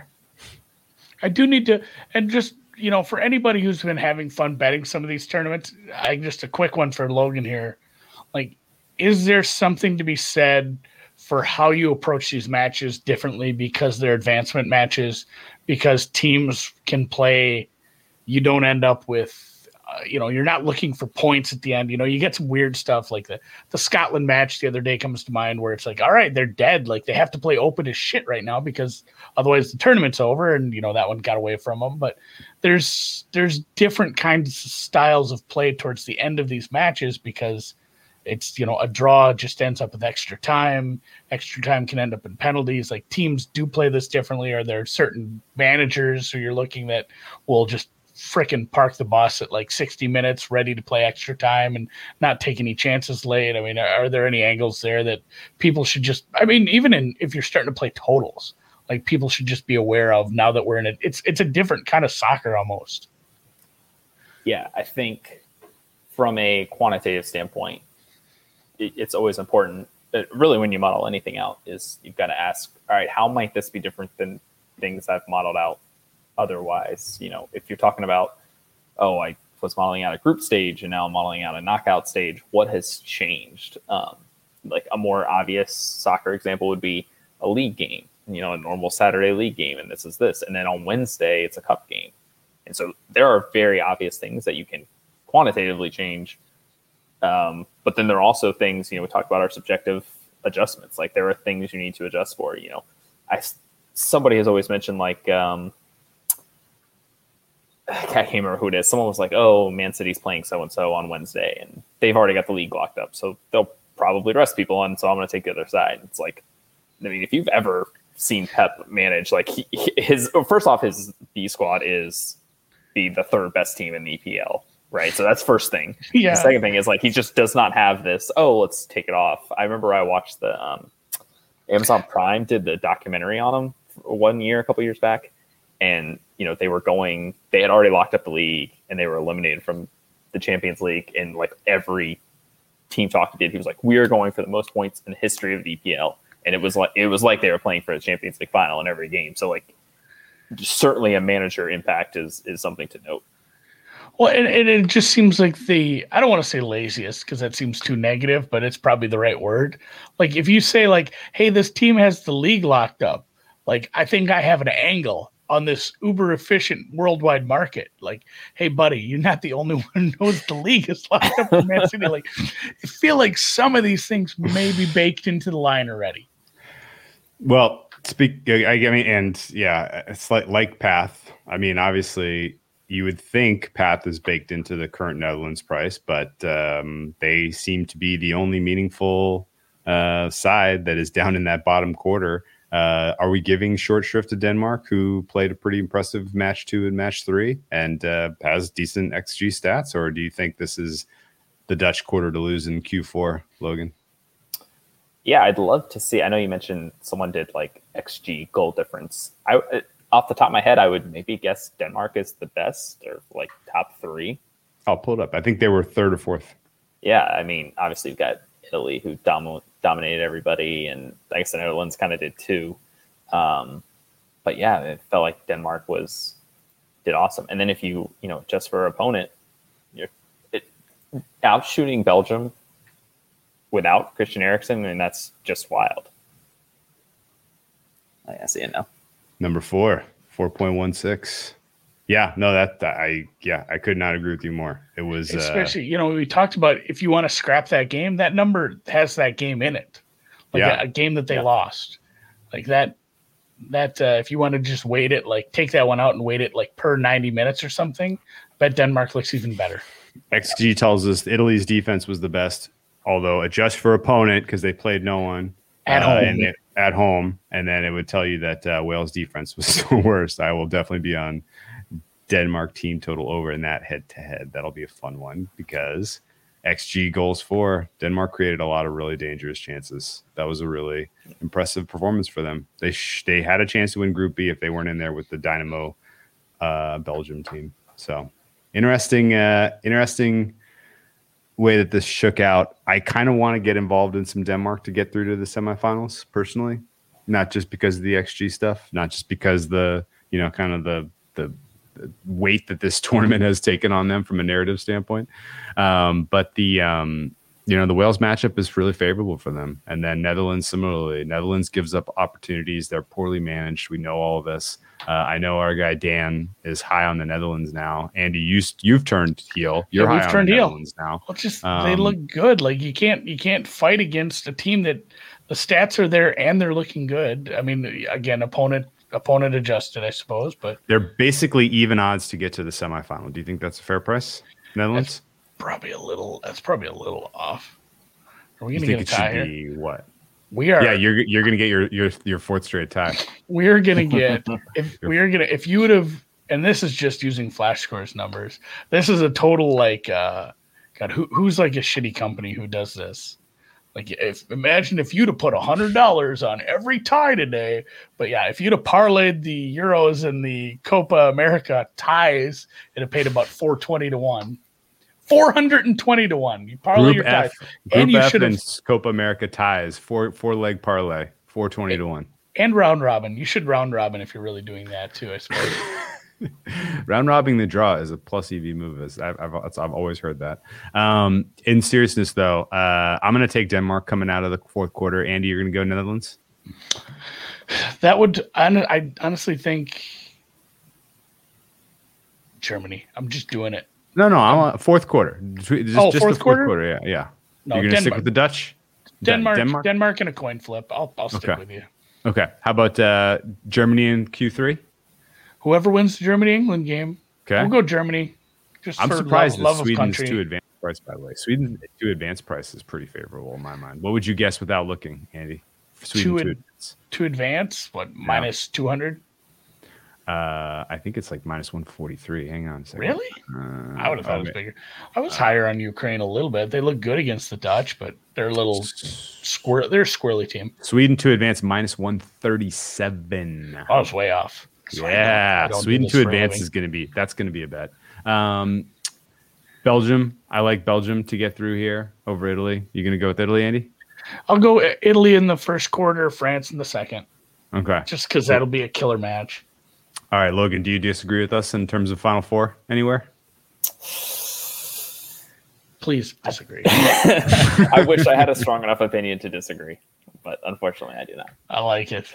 I'll take that too. I'll take Who do you who, confirmation who do you bias, who, who do you like between Belgium and Italy? Is my narrative town enough of an angle here to, to give you uh, a little uh, a little bump on Belgium as a dog to advance from the Q, Q, QF to the semis? I've I've been super. Uh, all the matches I've watched, which unfortunately has not been all of them, but as many as I have, every Italy game they've looked amazing. I, I the only question for Belgium would be the Denmark game where they got outplayed. It- We have talked a little bit about you know oh we need to adjust for this, you need to adjust for that. That's another point too. Is um, uh, Andy mentioned like oh should we even use the Denmark Finland game? Well, that's a good question. E- even if you think like oh okay well Denmark. A lot you see this a lot of times is massive underdog team one gets an early goal or a, you know a goal when it's to go up 1-0 and then just the entire game script flips and the heavy favorite just constantly attacking sending crosses blah blah blah it that also has to be an adjustment for that too because the advantage of trying to put this in the perfect words here the advantage of finland scoring a second goal is very low relative to the value of them scoring their first goal. Whereas now the value of you know Denmark scoring their first goal has gone way up. So, but that works both ways, right? So now Finland's massively incentivized to just not allow Play another goal.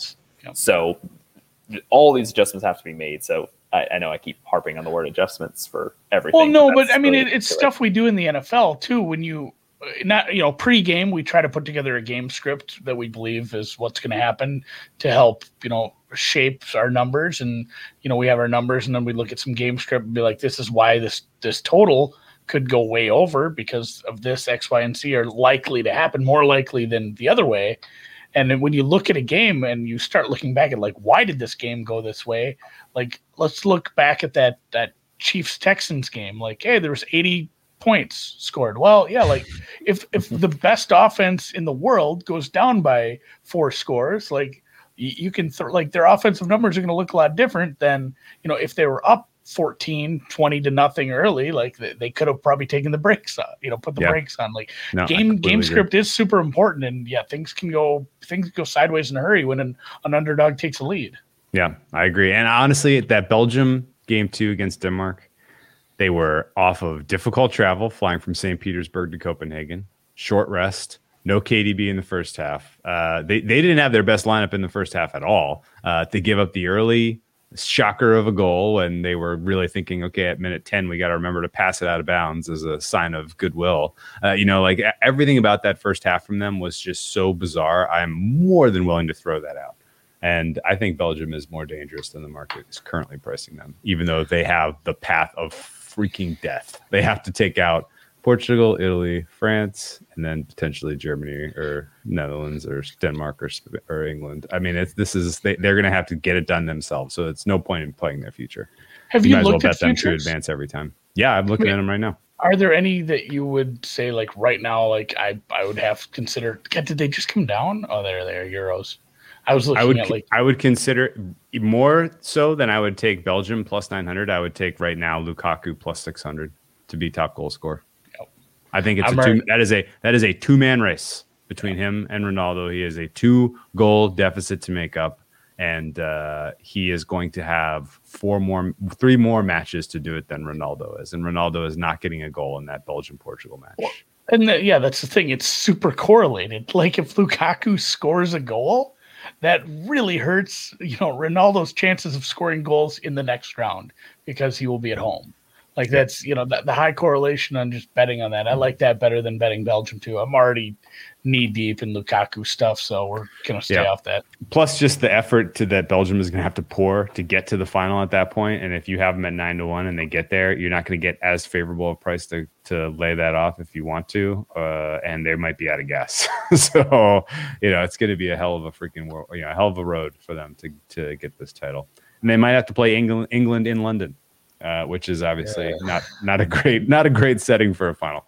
All right, well let's let's wrap it up. Sports talk. I guess before we put a bow on this and let you go, Logan. I am, I am, um, I must ask you because this has been in the back of my head now for like a year. Uh, you, you said one day I'm going to go on a podcast and tell the Cash Out King story. Please let it be this podcast this time so that I can finally figure out uh, what is going on in the world of the Cash Out King. All right, so uh, I, I know you guys are familiar, but just the, the smallest little bit of background. Cash Out King became Twitter famous for having huge limits, and um, the background on that is he was betting at um, Bet Rivers, which I believe is based out of Illinois, or at least that's where one of them was. And Yep. you know, I'm jumping ahead to a conversation he and Spanky and I had, but the reason he got those such high limits is his parents and family were very high rollers at that casino. So because they were high rollers, they were like, "Hey, yeah, I'm happy to give you high limits." And he went public with it and posted tickets on Twitter and whatever. He gets really big after he hits the million dollar ticket for Morikawa. I can't Oh, remember yeah. what event it was, but that was like US the catalyst. It was the PGA Championship. Yeah, I Right. think it was Harding Park, or was it his? Yeah, I So don't know that- actually. that takes it off. That or that takes him off in terms of things. So the obvious thing at this point is groups. He became an obvious target, right? Here's a whale. I can get down any amount I choose on whatever I want. I would Spanky love to get drooling. And so Spanky gets hold of me. He sends he sends out the tweet. It's like we're gonna make a bunch of money together. Blah blah blah. And so I don't totally remember how I got connected with Spanky. I do numbers for a group that is very close with Spanky, and I think that's what it was. And so basically, what had happened was in their conversation, Spanky and Cash Out King. Cash Out King's opinion was that he could beat any sport at like sixty percent. The only one he would struggle with is MLS. It's also worth noting that the day of this conversation, he had bet 100 grand on MLS that morning. the same, while simultaneously that's the only thing he can't beat. Um, I remember this now. so he's D. Obviously, we're like, all right, this is total degen. At the same time, we're starting it. There's lots of stories about him stiffing people already, and it's already kind of come up that he might owe people some money. So Anyways. yes. he uh so him and Spanky connect like all right I want to the only thing I want to help with on is M- is MLS so that's how, how Spanky and I connect like okay we're gonna maybe give him some, ML, you know, we're going to talk to him about MLS. So let's figure out what we can do. So we hop on a call. We're talking out. Obviously, it's a huge feeling out process for Spanky. He's trying to figure out what this guy's thinking, what we might be able to do together, etc. And I do, you know, no talking. I'm muted the entire time because I'm laughing hysterically about this conversation.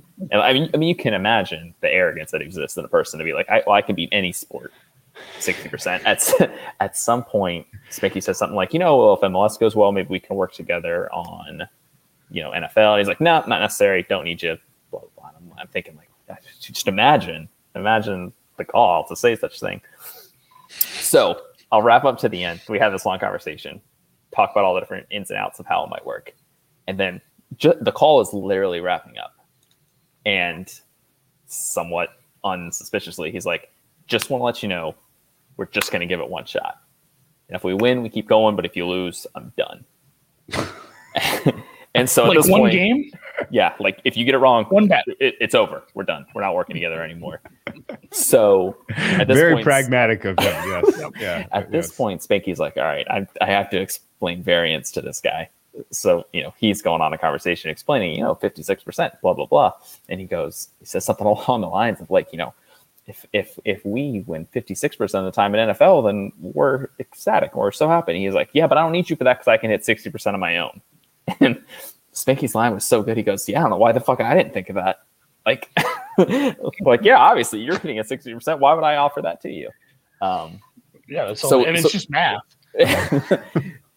so we end the call and i you know you can imagine jaws drop like we don't even know what to say eventually comes the decision like let's just not go forward with this No. there's enough red flags to not move in at all and so you know he does what he does and he's no longer on twitter and sounds like he has some other problems which should not be a surprise to anybody but uh yeah Oh, it was quite the adventure he definitely ripped off a lot of people on Twitter through, yeah, you know, the one of the older tricks in the book of, you know, hey, I'll give you some, an offer that's too good to be true and book your action, and then only pay if uh, you know.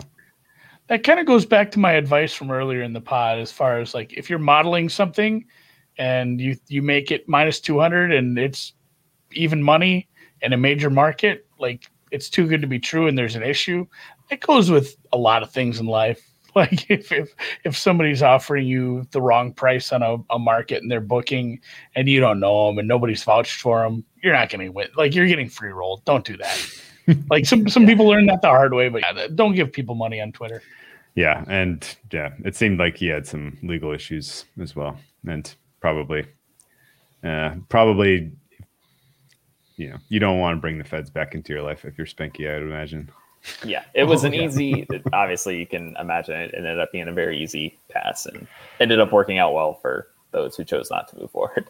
Okay, cool, cool, cool. Yeah. Well, let's let's wrap it up here. I appreciate all the time you gave us. This was super fun to kind of dig into the guts of uh, you know the way you look at the market, and and it always helps me to talk through this stuff. So I, I sincerely appreciate it. Um, Andy, best of luck to you betting every game of the Euros in the knockout stages. I I'm- wish you.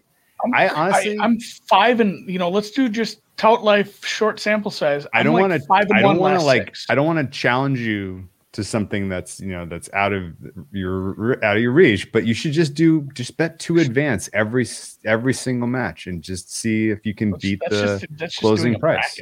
Like, No, I'll just see if you can beat the closing price on two advance every single match. Right? Just bet what you think there. What, what you think the where, uh, what side you think the right the edge is, and and see if you got it. Because we got fair.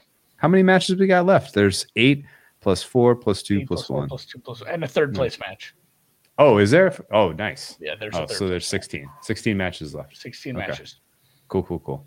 Um, all right. Well, best of luck to you in your endeavor. And uh, you know, I learned a lot and have a lot to think about about my personal soccer and golf We'll see you in. Slack, buddy. That's right. Yeah, Slack all right. in And I look forward to uh, I look forward to taking the pot in the in the Open Calcutta. The Open. Uh, the Open. Yeah, I'm. Is it I'm not now, proper uh, to call it the British Open? That's how I grew up. I don't think you can anymore. That's it's mm-mm. racist. I think actually, even saying that, you probably jinxed yourself, and you shouldn't bet it. Yeah. it's like how we don't have the skins game anymore. Yeah.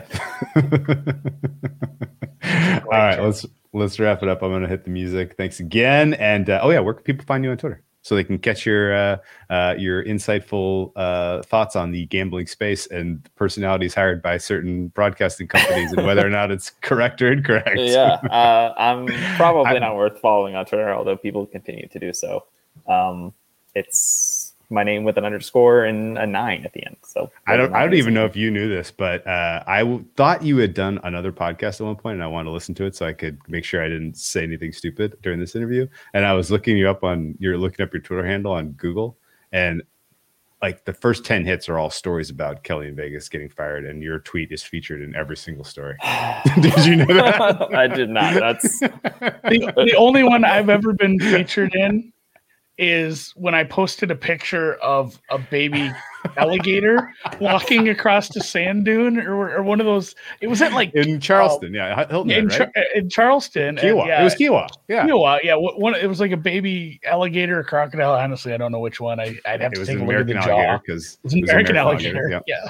But I I posted a picture of that and like Yahoo had a, a post like there's alligators on the course. Here's some garbage fluff piece that we wrote. And it and my tweet was featured and somebody somebody sent it. It was like It's like Apple, Apple- News, Apple- yeah. it was like Apple News something. Your tweet about an alligator on the golf course. yeah, somebody on somebody on Slack reached out like, "Hey, your tweets in some weird article about alligators." I'm like, "I, you know, I fancy myself as a bit of an alligator originator." All right. Well, Jesus, best of luck. Bucks are losing by Best of luck to the rest of the Euro. Um, let's go Sporting KC 3-0. I think we can put that one to bed, and uh, we will Walk catch you. straight we'll catch you. Yeah, we'll we'll catch you in the Slack. thanks, guys. Oh, I cut him off. That was my bad. Yeah, that was awful. Yeah, sloppy by me. Wow, it's only been 370 episodes. 371. Hey, did you see Brazil busted your your draw parlay? Yeah, I know it, man. If you'd have placed a four-team drop, Oh my god! Imagine how pissed you would be. You made it to like minute ninety plus what? How, how late in the? How late was it? I remember I was using some 90 golf- plus 10? 90 Yes. plus 10? It's Brazil. They're going to give 10? as much time as they Dude. need. That is some. That is some serious. That that feels very CONCACAF-y.